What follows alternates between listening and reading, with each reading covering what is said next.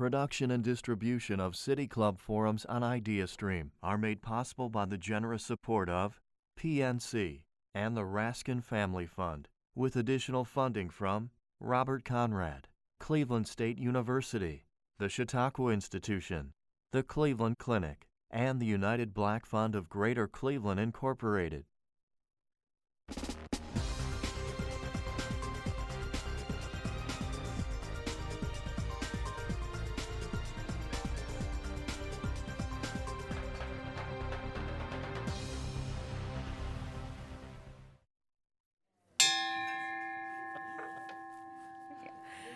Afternoon. Welcome to the City Club of Cleveland. I'm Karen Kasler, the State House Bureau Chief for Ohio Public Radio and Television. And I'm pleased to introduce today's forum, which is a conversation about the bipartisan congressional redistricting reform amendment known to all voters as Issue 1.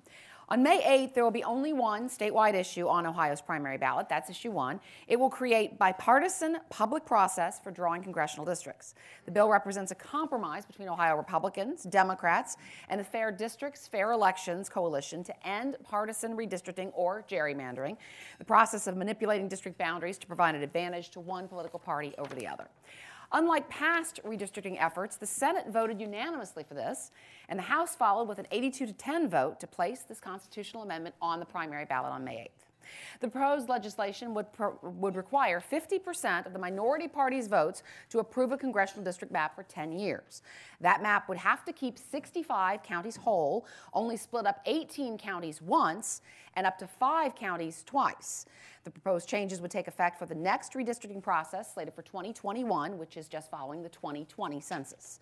If passed, issue one would make Ohio the first state to require a certain level of support from the two major parties to approve a congressional redistricting map in the state legislature. Supporters of issue one assert that the proposed legislation will create fair, bipartisan, and transparent process when drawing congressional districts, and that will increase politicians' accountability to voters.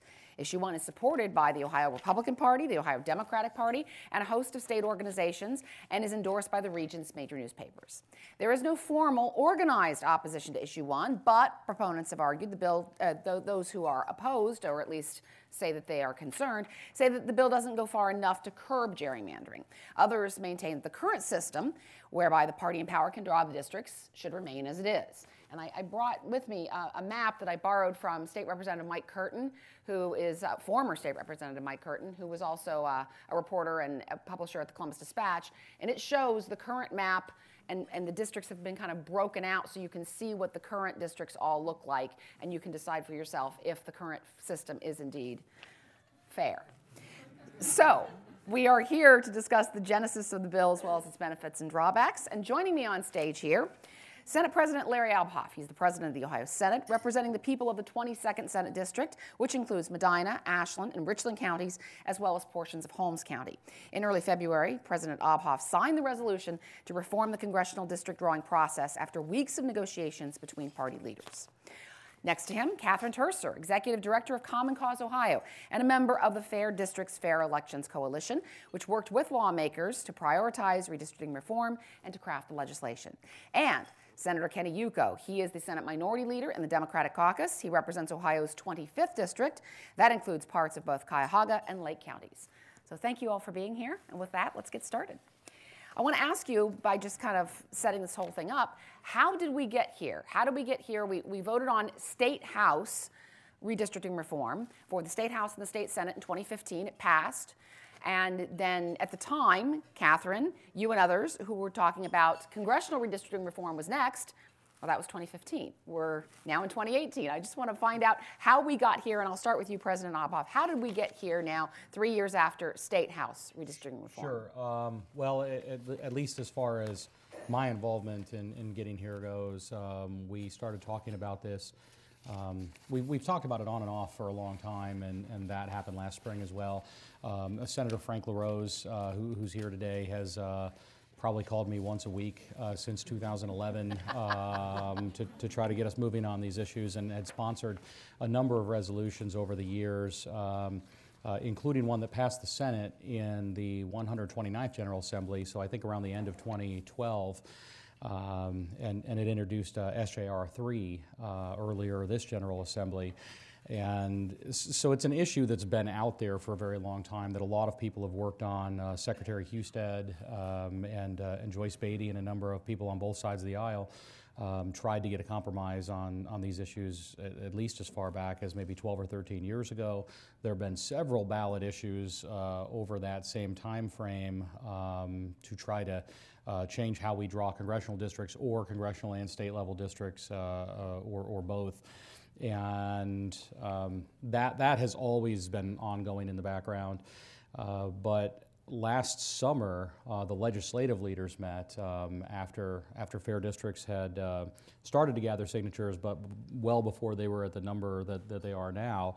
Um, and, and we started to talk to each other about whether or not we thought we could um, actually reach a compromise. Uh, there were a lot of people, again, going back 12, 14 years, maybe longer, who've tried that, who've come in some cases closer than others, but never really been able to get over that last final hurdle. And um, I'm not sure how optimistic any of us were at the outset. Uh, I actually wanted to do it last June, and I just said, all right, in the next seven days, we're going to come up with something and we're going to work this out. And, uh, and uh, the, the, members of the House, in particular, uh, leadership, um, thought that it made more sense for us to have a, a committee of um, um, representatives from each caucus, from the, uh, the Republican side and the Democrat side in both chambers, uh, to sit down and try to work these issues out. Um, so we started that process and, and had them work together for a few months last fall, and um, they made what I thought were recommendations, at least privately, to leadership. Um, I'm not sure that the Democratic members were ever really on board with those uh, necessarily, but there were some big picture concepts that everybody agreed on. And that kind of got the discussion rolling. And then in January, um, we were looking at the deadline for getting something on the ballot and just said, okay, Matt Huffman, um, work on a bill, introduce, or, or, a resolution, introduce it. And if people agree on it, great. And if they don't, it at least gets the conversation started because you can have as many conversations in the background as you want, but until you actually put pen to paper, until you actually start having hearings on a real proposal, um, you're still just talking in the background, and that might be another six months, it might be another 12 months. Uh, so, so we really tried to kickstart the process. And uh, Matt knew at the time that he introduced it that it would probably um, blow up in his face and uh, get a lot of uh, pushback. Uh, but we, we thought that getting that pushback and then seeing where everybody really was would at least give us a starting point for negotiations uh, very optimistic uh, that he thought well, it was going to blow. Know. You have about three or four weeks. well, well, speaking so. of optimism, Catherine Turcer has been incredibly optimistic because you've been working on this for what, 20 years now? I mean, when, when President Obhoff mentions people who've been involved, you are one of those people who has actually taken this to the ballot and not been successful. So, um, one of the things I know about redistricting reformers, we are some of the most persistent people. Um, and right, and, and, so one of the things that I think about that is that um, we, you know, we have a vision of something better, and we understand that you know something that happens every 10 years behind closed doors has a real impact on our vote. And and yes, we're a swing state, and we understand, you know, we're the swingiest of swing states. We understand that something's wrong when we look at what happens to the vote. And when we look at the, you know, those disaggregated districts, you start to be like, you know, pretty is as pretty does, as my mother would say. However, those are some ugly districts. And not just because they are misshapen, they're ugly because they divide communities, they're ugly because they create safe districts um, and less competition, and it's hard to hold the folks that go to Washington for us to represent us accountable if, in fact, we don't participate in real elections. And so I know for myself, I've always had this vision that we should all have a voice and our vote is so connected. And so when I think about like, where, you know, where have we come from? How long has this been going on? I go back and I think about the first time there was a redistricting reform measure on the ballot, was, which was in 1981. 1981. So the League of Women Voters collected a bunch of signatures. They worked with a guy named Jim Rhodes. I know. um, so in that case, the Republicans um, were out of power, and the Republicans were really interested in addressing the unfairness in the map making. You know that one party map making marginalizes one party, and whichever party is out of power is more interested in reform, right? I mean, just naturally.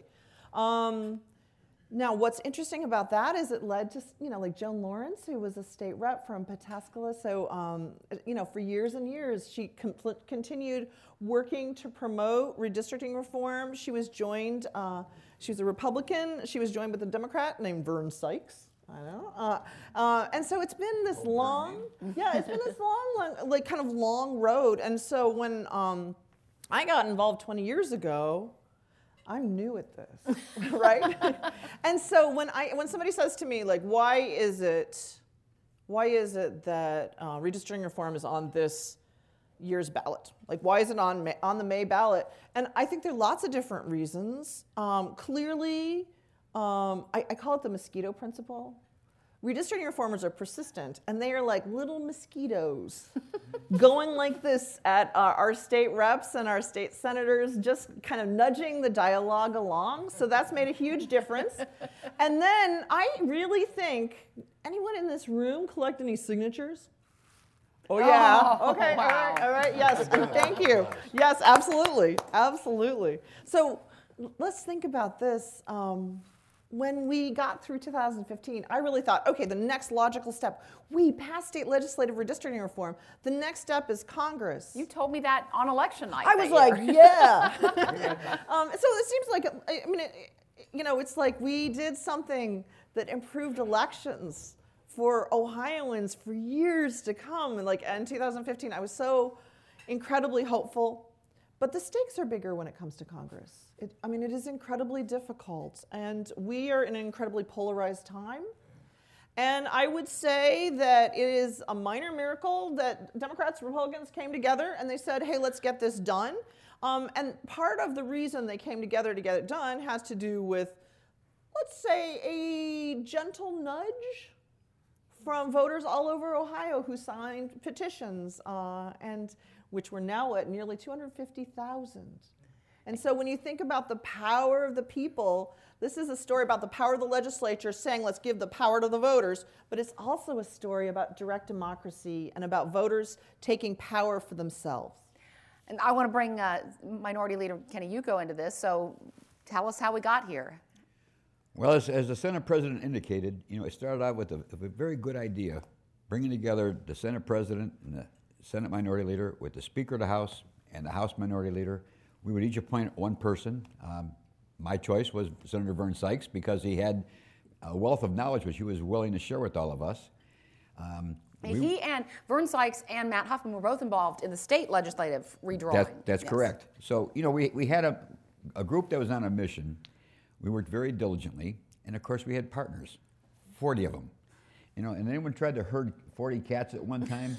um, it's a very common similarity between what we had to deal with with 40 coalition groups, and because they all had their ideas. I, I was looking through my desk last night and I came across a, a, notebook that the National Council of Jewish Women gave me as my marching orders as we proceeded with this process. And they said very specifically, if you don't reach our, our consensus on all of these points, you know, you, you better not support it, is what it came down to. And, uh, and that was just one group out of 40. So give you some idea what we had to deal with. And there were many, many occasions I would walk down to the president's office and I'd, and I'd greet him and he'd be standing with a big smile on his face and he says, hey, we're going to do this. Because I talked to Matt Huffman and he says, we are so close. And I'm sitting there saying, okay, uh, this is going to be awkward. I said, I came down here, Larry, because I have, you know, are we talking about the same idea? Because I, am hearing just the opposite. You know, we are not close at all. So it, it put us sometimes in, in very awkward situations. But to, to no end. You know, we, we never gave up. And, you know, there's a lot of people who thought it was an hysterical notion that we should even attempt something like this. And it turned out to be a historical notion that we did this because I don't think anyone thought Democrats and Republicans and from the Ohio Senate and from the Ohio House could come together with a group of 40 partners and come across and say, hey, listen, folks, we have an idea that we know we can sell not only to our colleagues, but to 11.5 million people in the state of Ohio. And that's I think speaks volumes for the people that are on this DS with me today. I tell you, I give kudos to both of them. Neither one of them gave up. Neither, neither one of them gave in. They, they were both, you know, we didn't, I can, I can assure you if President Obhoff had his way, this initial would look a little different than what we wound up with. And the same thing for Catherine, and the same thing for myself. It, it was a compromise. But it was a compromise. And sometimes, you know, it, it takes big people to get together and, and form a, a compromise. Um, but I think what the end result is, it took Ohio from a position where, looking at that map, you can see we're looking at the ball of confusion and, and putting some rhyme and reason to this process. You know, and most importantly, it's, it's kind of take the process and, share it. When not just the legislators, not with just a 40 member coalition, but from every single member who, or resident who lives in the state of Ohio. They're all going to have that opportunity to participate and have their voices heard. And I can't think of too many pieces of legislation where we give that much power to so many people. So it's kind of exciting. Well, and it, I said it in the opening uh, remarks here that uh, if this passes, it will be the first one in the nation that would have bipartisan support. But some of what you're saying here kind of raises some questions about it did pass. 82 to 10 in the House, which means 10 people, six Republicans and four Democrats voted against it. There have been some people who have raised concerns. The ACLU says they're not opposed to it, but they're not supporting it because it doesn't go far enough. So let me ask you about that specifically. Does it really guarantee that the next map, it won't look like this, but will it have fair districts and create fair elections? I'll start with you, President Obhoff. Um, well, I, I, think that depends on what you mean by fair. Uh, whether you think that means exactly 50% for one party and 50% for another, or if it means that the communities are accurately represented. Um, if you have a community that's 75% Republican or 70% Democrat, arguably you shouldn't end up with a 50 50 district in a place like that unless you're doing weird things to snake around the state and try to, try to draw in other communities. Um, but I, I, don't think there's any question that under the language that is in issue one, if that passes, uh, the next set of maps um, will alleviate uh, many of the, the potential problems that you would see on the map over here. Um, several of the districts that we have today um, wouldn't be permissible uh, under that process. Uh, for example, there is a limitation um, not just on how many times you can divide counties, uh, but uh, also on how many uh, counties can be divided by the same two districts. So you can't have um, two districts snaking along each other, splitting counties in half, two or three counties in a row. You can or, see it, how many districts actually that happens in. So yeah. There is, uh, I, I, believe, in the 12th district, um, which is in central Ohio. There is there is one county where um, there are two portions of the county that are non-contiguous that are in the district, and under the rules in issue one, um, you could not have non-contiguous portions of the same county. They'd actually have to touch each other. So if you divide a county and half of it is there or a third of it is there, fine. But you can't come in down here, go up 20 miles, come in over here, go up 10 more miles and come in from the top and avoid everything in between that doesn't fit the profile of the district that you're trying to make. Um, and the limitations aren't just on how much you can divide counties, but on how many times you can divide them so that you won't have situations like you have in Summit County today, um, where there are four different districts. Now, arguably, some of that is because Summit County is just sort of located near a lot of other things and, and is really central, but um, I don't think there's anybody who lives in Summit County, and we've got some legislators from there here today who think that it's a good idea to break a county four times. And I can tell you, if you tried to cut Medina County four times in the map, I wouldn't have voted for it. Um, so a lot of those problems will be dealt with, uh, but uh, more importantly um, than any of the specific rules, um, the minority party will have real power uh, to negotiate uh, something that everybody thinks is more fair for the voters. Uh, because while a lot of Democrats voted for the current map, frankly, uh, quite, quite a few of them did, they didn't really have a lot of negotiating power at that stage because there's always the opportunity hey, work with us and we'll do a slightly better map, or um, we'll do what we want, we'll pass it with 51 votes. And in this system, you can't do that. You actually have to sit down and work out um, real compromise. And the minority party, whether it's at the first stage with 50% or at the final stage um, where the number is lower but still significant, um, they have real bargaining power. They have the opportunity to say, or you just don't get a 10 year map. And, And that's chaotic to not have a map, to, Yeah. to have to come back and redo that process. So that's that's the real incentive here is to work together to get a map that lasts for 10 years so you don't have to keep redoing it. And in addition to the fear of a four-year map, um, and I, I think it's legitimate that, that people in the majority wouldn't want that scenario, um, there's also limitations on what they can do. So it's not like you can just say, okay, forget you, we're going to have a four-year map and we're going to cram down a super partisan map and you're going to have to live with it. There are restrictions at that stage that say you cannot um, unduly favor one party or another, um, or one party's candidates or another. Um, and uh, there are extra efforts at that stage to keep uh, counties and municipalities and townships whole. So there really isn't any opportunity if you want to be hyper partisan. There's no light at the end of the tunnel for you. Well, let me ask uh, I, before Catherine. I know you want to weigh in here, but I want to ask uh, Minority Leader Yuko on that. I mean, did Democrats give up too much to get too little here? You know, I don't, I don't believe so. And, and uh, what we have here is an opportunity, and, and people have, have continually asked me, do we have a guarantee here of, of winning additional Democratic seats? And as we want to talk about guarantees, can we guarantee great candidates? Can we guarantee that they're going to raise enough money? Because if we do, I still can't guarantee it. You know, you, you can't guarantee how people are going to vote. You can't guarantee how they're going to react to a TV commercial. You can't guarantee how they're going to react to a piece of literature you get in the mail. So the bottom line is there are no guarantees. You know, it's up to all of us to do our due diligence and make things happen. Does it create an opportunity? It does create an opportunity. But again, there's, there's a lot of other parts of that equation that all must fall into place in order for to make this happen. Catherine, guarantees? I mean, how frustrating will it be to you and people who have gathered the signatures and, and signed the petitions and everything if they aren't fair districts at the end? Okay, so so this is the way that I look at it. Okay, so what makes us unhappy about this district map that we have right now? It was created by one political party, right, um, and marginalizes the other party. Okay, well, um, issue one addresses this by through bipartisan map making and a bipartisan process.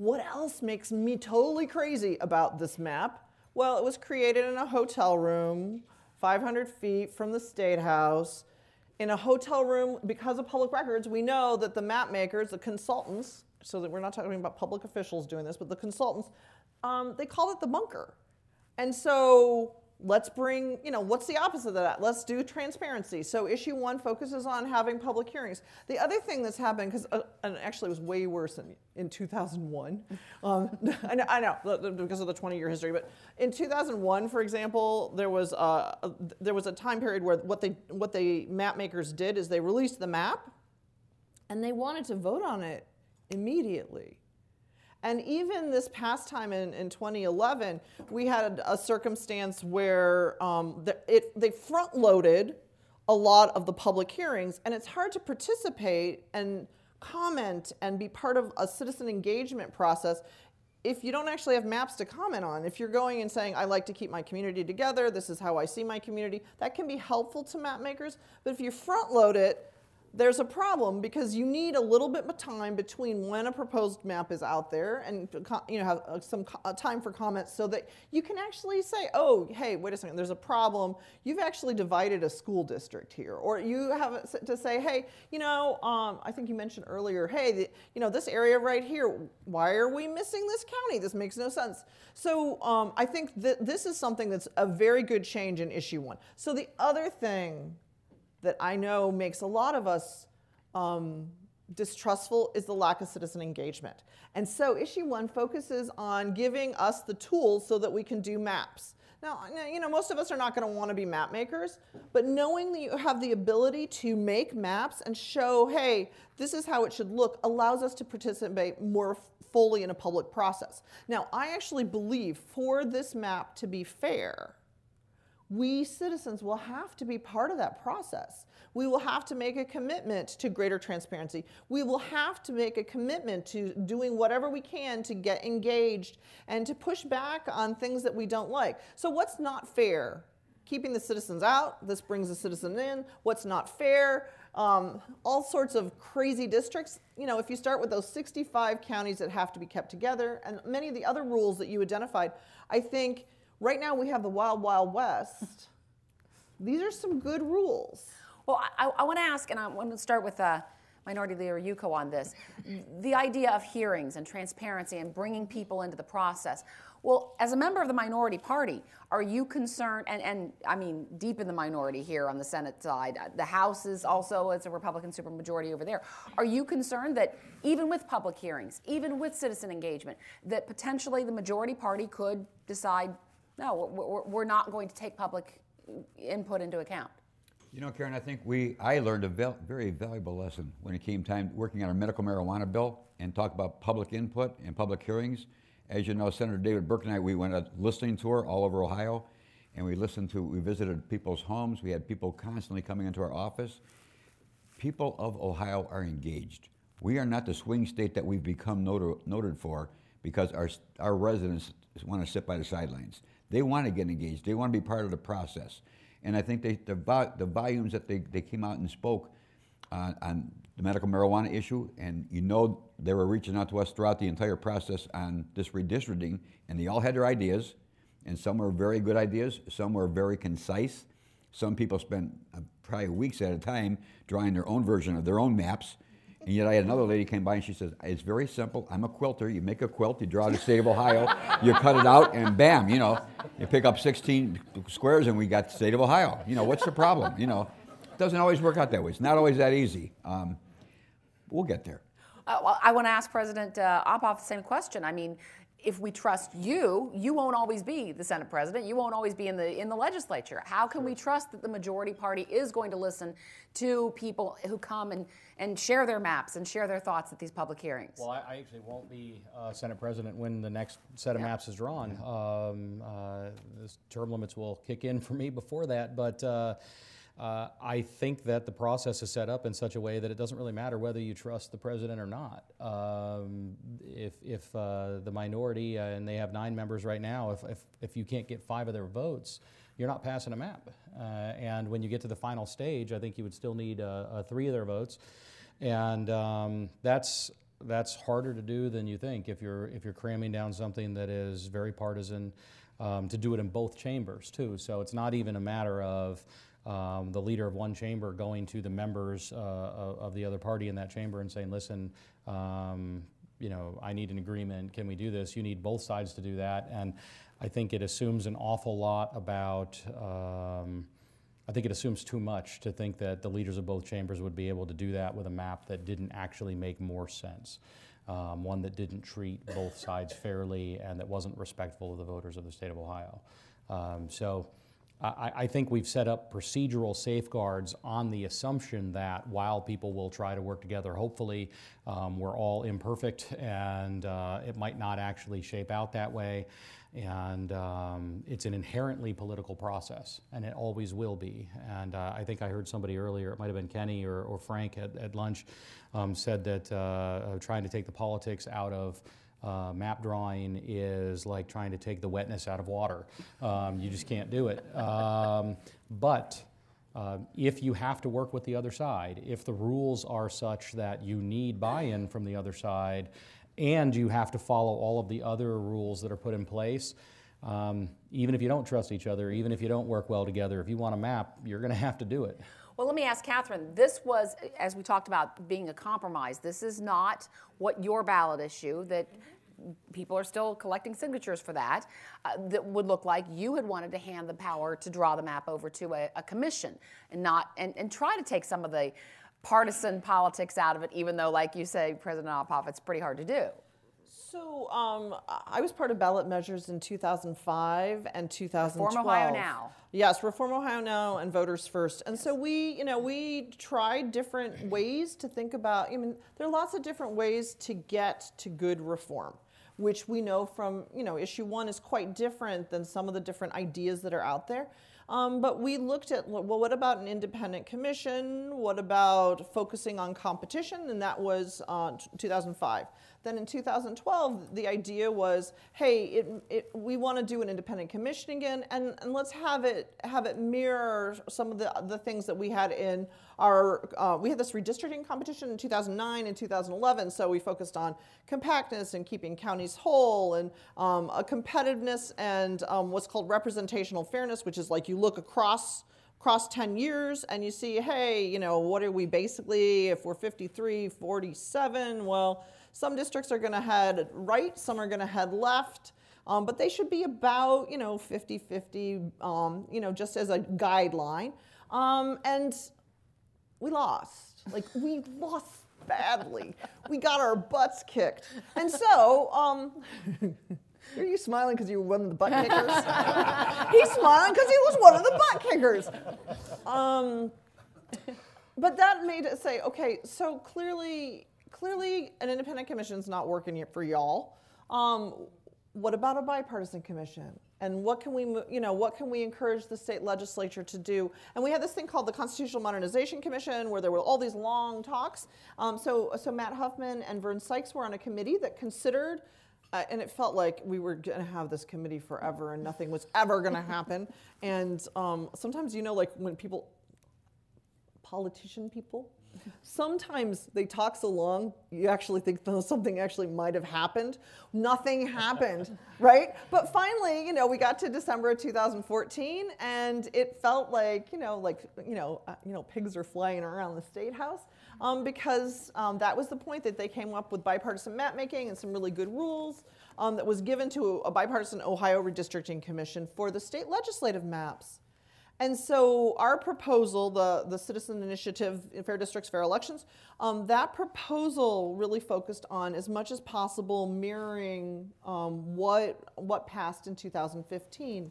Um, and, and, what I would say to all of you is there are lots of different ways to curb gerrymandering.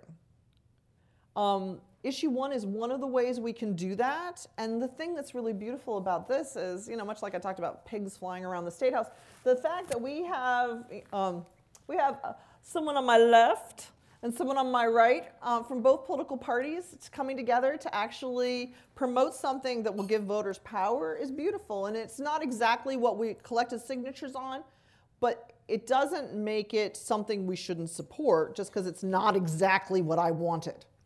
Well, today we are enjoying a forum on with. Oh, great! Let's do that. All right. Today we are enjoying a forum, a conversation on the bipartisan Congressional Redistricting Reform Amendment, otherwise known as Issue 1, featuring, you just heard, Catherine Turcer, Executive Director of Common Cause Ohio, also Ohio Senate President Larry Obhoff, and Senator Kenny Yuko, the leader of the Ohio Senate Democratic Caucus. We're about to begin the audience Q&A. We welcome questions from everyone, City Club members, guests, students, and those of you joining via our webcast. If you'd like to tweet your question, please tweet us at the City Club, all one word, and our staff will work it into the program. And holding our microphones today are Youth Forum Chair Tiolo Orsanya and Content Coordinator Bliss Davis. So, do we have a question for the panel? We have questions. Oh, we have All right. Go ahead. Hi, uh, good afternoon. Uh, and I want to thank everyone for um, putting together a great panel, great discussion on a very important topic. Um, one of the things Catherine you talked about was uh, in our current especially federal government, it seems like there is a, a win lose mentality. Like we're going to get everything of what we want and nothing of what you want. And I think one of the things that surprised folks about this process was um, how people really came together uh, from different parties and different factions and really work together and compromise. So my question to everyone on the panel are what lessons could be learned from this process and governance that could be translated to other topics where people want to see things come together and actually happen? Let's start with President Obhoff.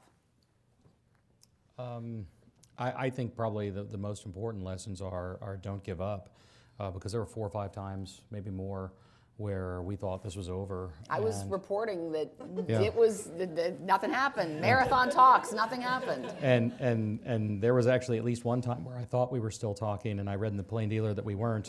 and and the plain dealer had written that because um, one of the people that I thought we were still talking with had written on Twitter that we weren't. Um, and uh, um, so, so that's, that's part of it. But I think the other part, um, and, and, probably the most important message for people here in Ohio at the local level, at the state level, in Washington, um, is that you can disagree without being disagreeable. Um, Kenny and I didn't see eye to eye on this from the beginning. Um, Vern Sykes and I uh, didn't see eye to eye on this, and, and I'm sure that if, if Matt Huffman or I uh, sat down and wrote what we thought was the right plan, it would be very different than if Kenny and Vern sat down and wrote it. Um, but we all recognized that it was time for somebody to do something for 12 or 14 or 20 or 35 years. Um, people have talked about this issue and not been able to get it done. And do we really want to have this fight next year and the next year? And even if there is a ballot issue, then we can have a fight over whether that passes. And if it does, maybe we try to repeal that and replace it with a different ballot issue in four years. Or do we all just want to be adults and work together for the next month? and argue a lot, but eventually come to the right conclusion or, or at least a conclusion that everyone can live with and move on to the other issues that we could be spending our time on, like fighting the opioid epidemic and improving infrastructure and trying to bring more jobs to Ohio. And um, I think it was just a recognition that we're not in the same place. Um, we don't all want the same things, but at the end of the day, we, we, we share the common goal of doing what is right for the voters of Ohio and being professional and getting along and trying to accomplish something. Catherine. I kept getting this song in my head. Why can't we be friends? um, so um, I know um, it is a it is a struggle. It is a struggle to come up with good policy. It's a struggle of ideas um, and what I took away from this is the power of it being a struggle of ideas, not a struggle of nastiness. You know, I, I, relate back to a story when I met somebody at a luncheon down in Columbus, and I walked up and says, "Hi, I'm Kenny Yuko," and and she's there like, "Yes, I know," you know. And I says, "I'm with the Ohio Senate." She goes, "And I'm with the League of Women Voters." And I said, "Okay, well, that's nice." And, you know, she said, "We worked hard we worked hard. We got we collected signatures. We did our due diligence. We did this and we did that. And you think you're just going to come by and take over? And I said, well, that's not exactly how it went. and there are a lot more challenges than just collecting signatures. You know, there is, there is a whole process that can become very expensive, involves an awful lot of money, and unless you're extremely wealthy, because I know I'm not, you know, uh, you might have to really do your due diligence in, in collecting enough money signatures and all the other expenses that are associated with running a, campaign like that. I said, so this is going to help spearhead some very serious conversation. We also had an issue too last November, which very few people understood. This is one issue I'm very proud to say that as I'm going all over the place, everyone's saying, hey, we finally have an issue we can vote on, a vote, an issue that we can agree with, one that we understand, one that was written, I think, with a, a lot of fairness. You know, it's not perfect by anyone's standards, but it's going to be one that's going to really be all inclusive. And again, you know, it's we had our disagreements, but we disagreed respectfully. We, we reached out to one another on many occasions and said, okay, let's let's hang in there and let's keep keep fighting because we had something that was worth fighting for. We had a lot of people who were counting on us. There were a lot of people who put a lot of effort in in uh, many arenas, whether it was collecting the signatures like the league did, uh, to other people that were just interested in spending a lot of time traveling down to Columbus to meet with us in our offices, respective offices, to share their point of view and ask us for our cooperation. And when it came push to shove, well, we all got together. We all did the right thing. We did it in the right time. We had a deadline, so it wasn't that we could take our good old time. I mean, it, and of course, Larry, I think we pushed that about as tight as we can yeah. push anything. Yeah, you did. About one hour before we voted on it, you know, we're reaching across the table and shaking hands. So that gives you some idea how close it came to not happening. But it did happen. And like I said, when it we took it from an agreement and an hour later to a vote, and when it passes unanimously, it says something about, you know what, what we did was done correctly. I had to think when you said we had an issue last year, issue two. That was the drug price issue. Yeah, I, yeah. I, I, had to try to remember what that was, but yeah, that was that was a that was a challenge. That was a difficult one. Yeah. Let's go to the next question. Thank you. Um, I first of all, I applaud you on achieving consensus on a very controversial issue that's obviously worked decades to get to this point. And um, I think we all here would wish there was more of that in Washington and Columbus because what we're seeing is, you know, dysfunction, and I think it's why people really don't like government right now. Um, so I applaud you on that. But uh, my question is, if I were of the ACLU mind and think we could have done better, what and what would happen if this um, does not pass? What what is your mo- your best projection on what the next steps will be on redistricting? I know Catherine hates this question, so I'm going to ask her to answer it first. Okay, so so um, I want to win so bad I can taste it. um, that being said, that being said, I think um, you know Ohio's really leading the way here, and so it's you know it's it's exciting to think about us leading the way, um, both with um, issue one of 2015 and doing the state legislative redistricting reform, and here we have the opportunity to do congressional redistricting reform. Um, for people who go to the, go to vote and they're like, "Hey, it's just not quite good enough. It's not quite what I exactly want." Your choice is between issue 1 and the status quo.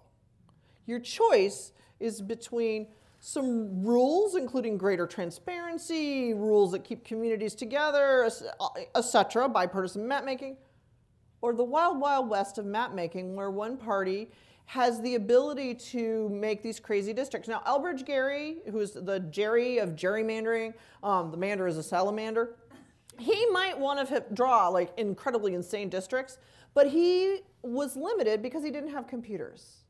And the thing about that is, so in, in 2011, when they you know did the map making, um, obviously um, before computers, we wouldn't have imagined a district that started in Toledo and ended in Cleveland. We, we, we couldn't envision how to even do that.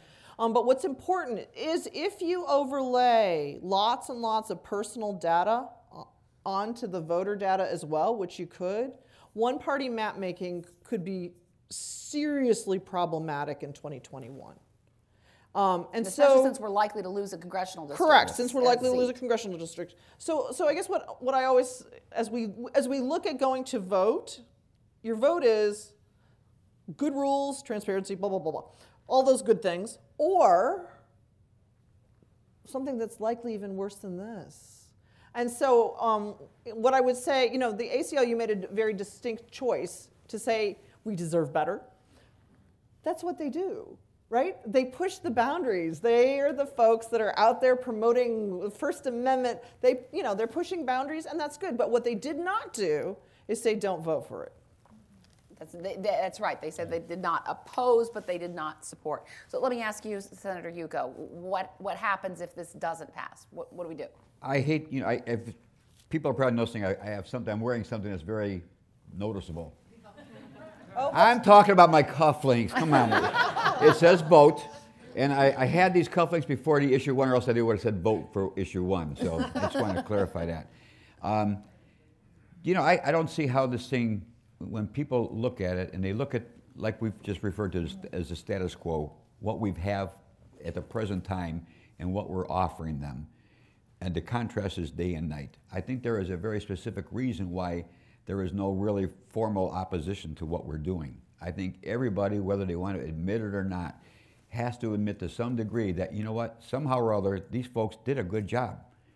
And, and, and again, it wasn't by accident. I mean, uh, I, I've never thought in my entire life I would spend an entire afternoon in Akron on a Sunday discussing the word unduly uh, 863 times. But we did, okay? I didn't even know what the word unduly meant half the time when they were using it, but that's what happens, you know. And it's little catchphrases like that that we did our due diligence to make sure that every possible scenario is addressed to the best of our ability, to ensure that, you know what, every single voter out here who deserves the best representation that we can give them, we would have that option. By putting certain standards in, into the legislation that would guarantee not only your voice, but the minority voice as well. Knowing that if we didn't meet those criteria, there would be punishment in terms of going from a 10 year plan to a four year plan, which nobody wants. It's not, it wasn't really an option, it was a consequence. And, and there's a big difference. And I think because of that, um, like Catherine says, I can't even picture a no vote on this. I really can't. President Obhoff. Yeah, I, I think it's going to pass, so hopefully we won't ever have to address this question. But my, my suggestion to people on either side, um, whether it's uh, in favor of the current system and, and basically no rules, or people who want more rules to be in place, or, or some other formula to be in place, is to um, remind them of the uncertainty that actually led us to reach the compromise in the first place. Um, uh, maybe Catherine's group would have gotten the signatures for this year, maybe they wouldn't have. Uh, but sooner or later they would have, and maybe they would have had the money uh, and the messaging to win, but maybe um, I would have raised a couple million dollars and, and we would have had a repeat of 2012. And then we would be back at the drawing board um, doing this again. Uh, and, and maybe the legislature would have put up a different plan that we liked that uh, Catherine was able to defeat at the ballot box. Um, and uh, again, uh, going back to 1981 at least, um, we've fought over this issue and debated this issue, and, and sooner or later, I think we all need to just ask ourselves is it time to move on and just get this done? And if you don't get it done, if you, if you let the um, perfect be the enemy of the good, um, are you sure that you're going to end up on the winning side in the next round of this fight? And do you really want to keep fighting for 10 more years or 12 more years or until until 2045. Until I retire. Um, and, and I guess I would say that I think there's enough uncertainty on each side of that. Um, that uh, even if you did want the perfect to be the enemy of the good, you shouldn't assume that you would win um, on either side. And I think that that's, that's good. If, if all of us feel like there's a sword hanging over our heads, um, that makes us work this out. And that's what we did. Um, so I, I, would, I would hope that everyone would vote for issue one um, because they think it's a big step in the right direction and not let the fact that um, there might have been a bigger step uh, from your perspective, um, not let that get in the way. Let's go to another question. A lot of the discussion is concerned methodology and process, and my question is about results and effects. Um, there are observers nationwide and in Ohio who believe that one of the consequences of highly partisan district drawing is the polarization that we've seen in our politics, especially nationally. We here in Ohio are much more reasonable. But, um, and we have actual living uh, legislators here. So my question is, do you believe that fairer districts or more uh, uh, representative districts will, how do you believe that will change the way that the politics is played in your houses, in your, in your careers in Ohio government? Let's start with President Obhoff on that. Um, I, I, do think it matters. Um, um, you know, I, I, think at the federal level, actually, though, um, despite the current maps, we tend to have um, probably more moderate members of Congress than, uh, than a lot of people would expect. Um, I don't think that you could look at, you know, for example, former Congressman Tiberi or Congressman Stivers and say um, those guys are on the fringe one way or another. They're not. Uh, but uh, certainly, uh, if you have a district that is very safe. Um, and at the congressional level, th- th- they're pretty safe, but at the state level, with smaller districts, we actually see this even more.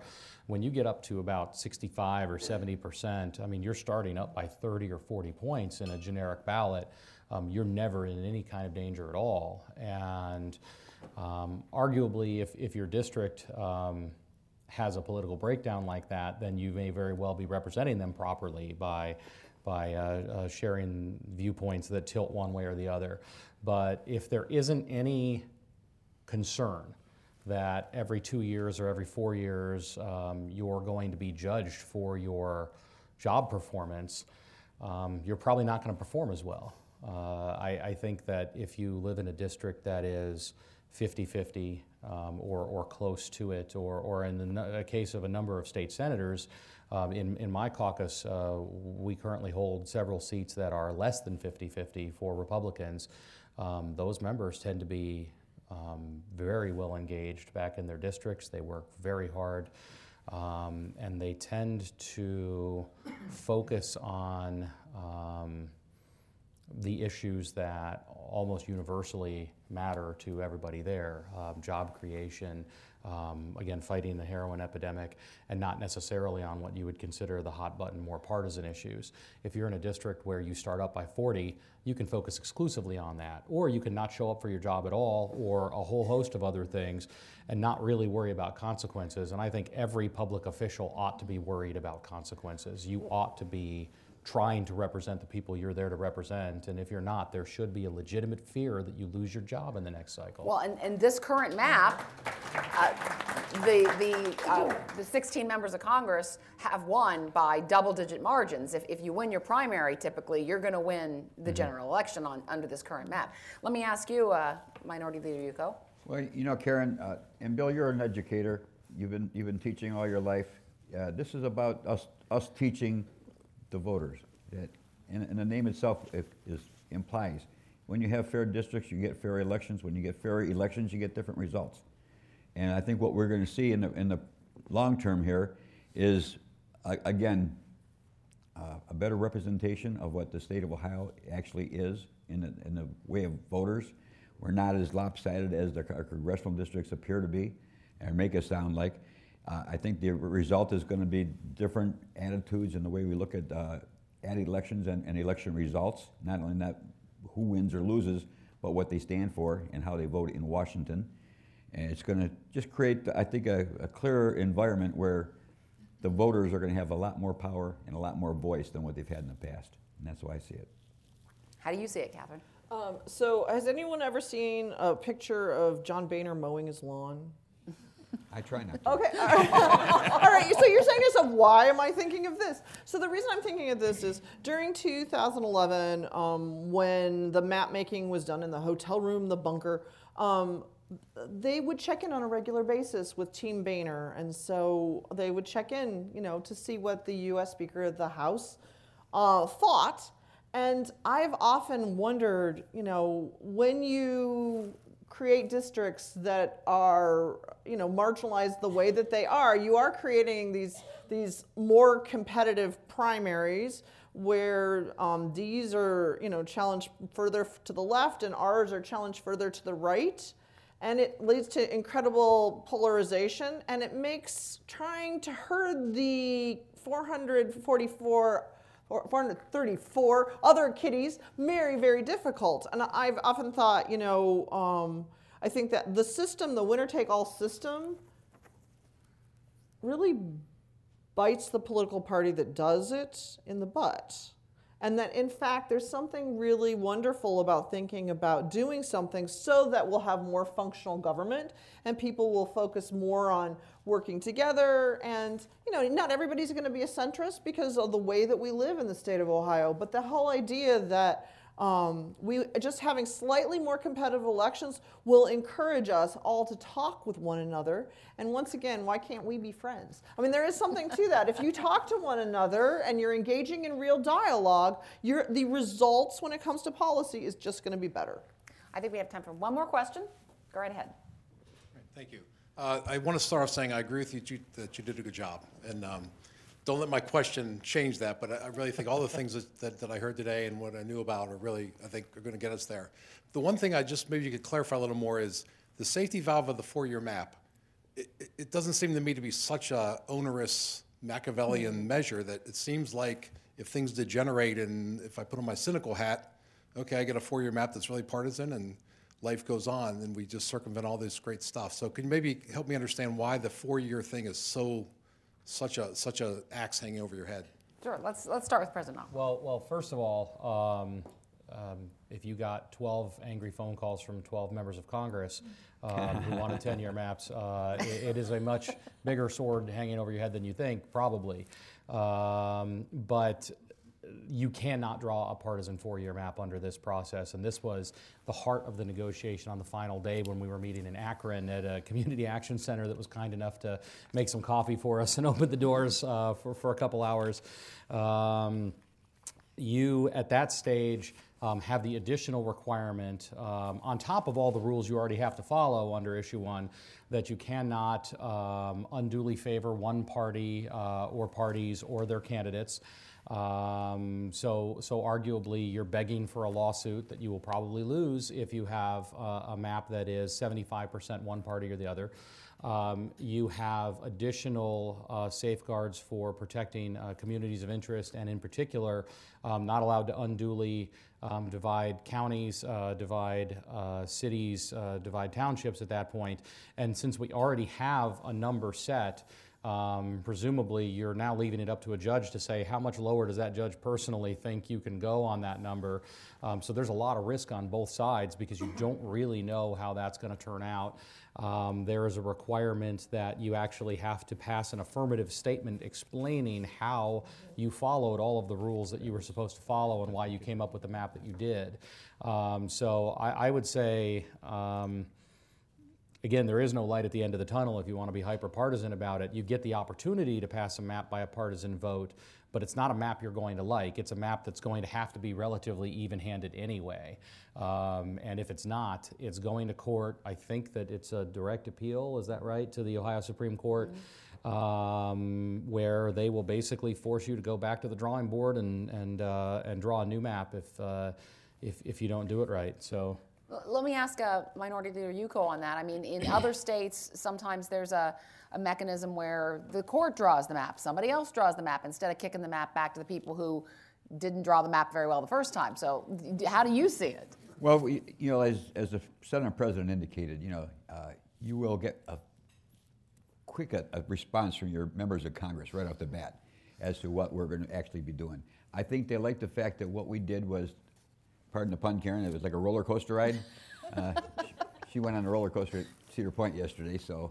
Uh, so as, as, I highly recommend it, by the way. As we, as we were going through the whole process, I mean, it was absolutely every single day like a roller coaster going up and down with, with where we were at and where we were going, what we needed to do, uh, satisfying all of the issues, satisfying the, the current members of Congress, potential members of Congress, uh, reporters, uh, other media interests, um, our, our, friends, not only with the league, but the other coalition members that all had their things in mind.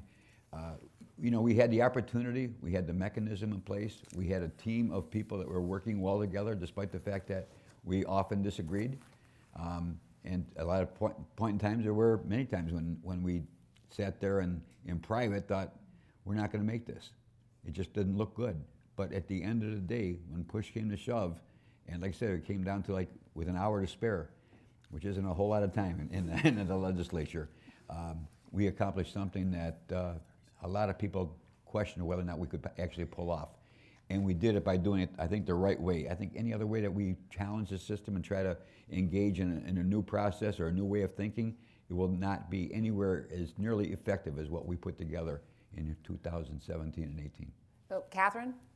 Uh, so uh, I think that a four-year map makes, like, like the way that you talked about it, it makes people who are candidates and incumbents nervous because you want to have some sense of like, am I going to have to move in four years? How will that work? I also think if the map is truly horrible, I know some people that are super good at collecting signatures. and we will just referendum it.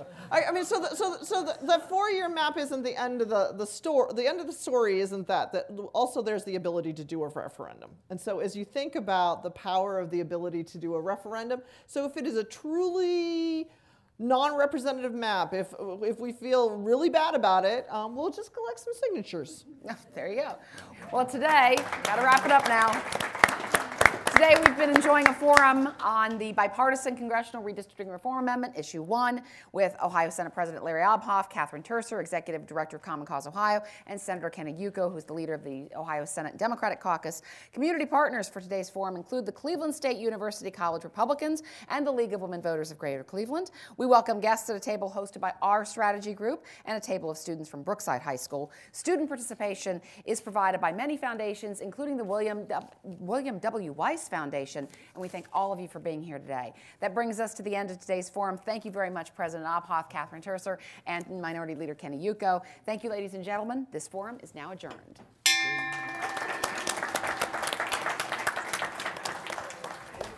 For information on upcoming speakers or for podcasts of the City Club, go to cityclub.org.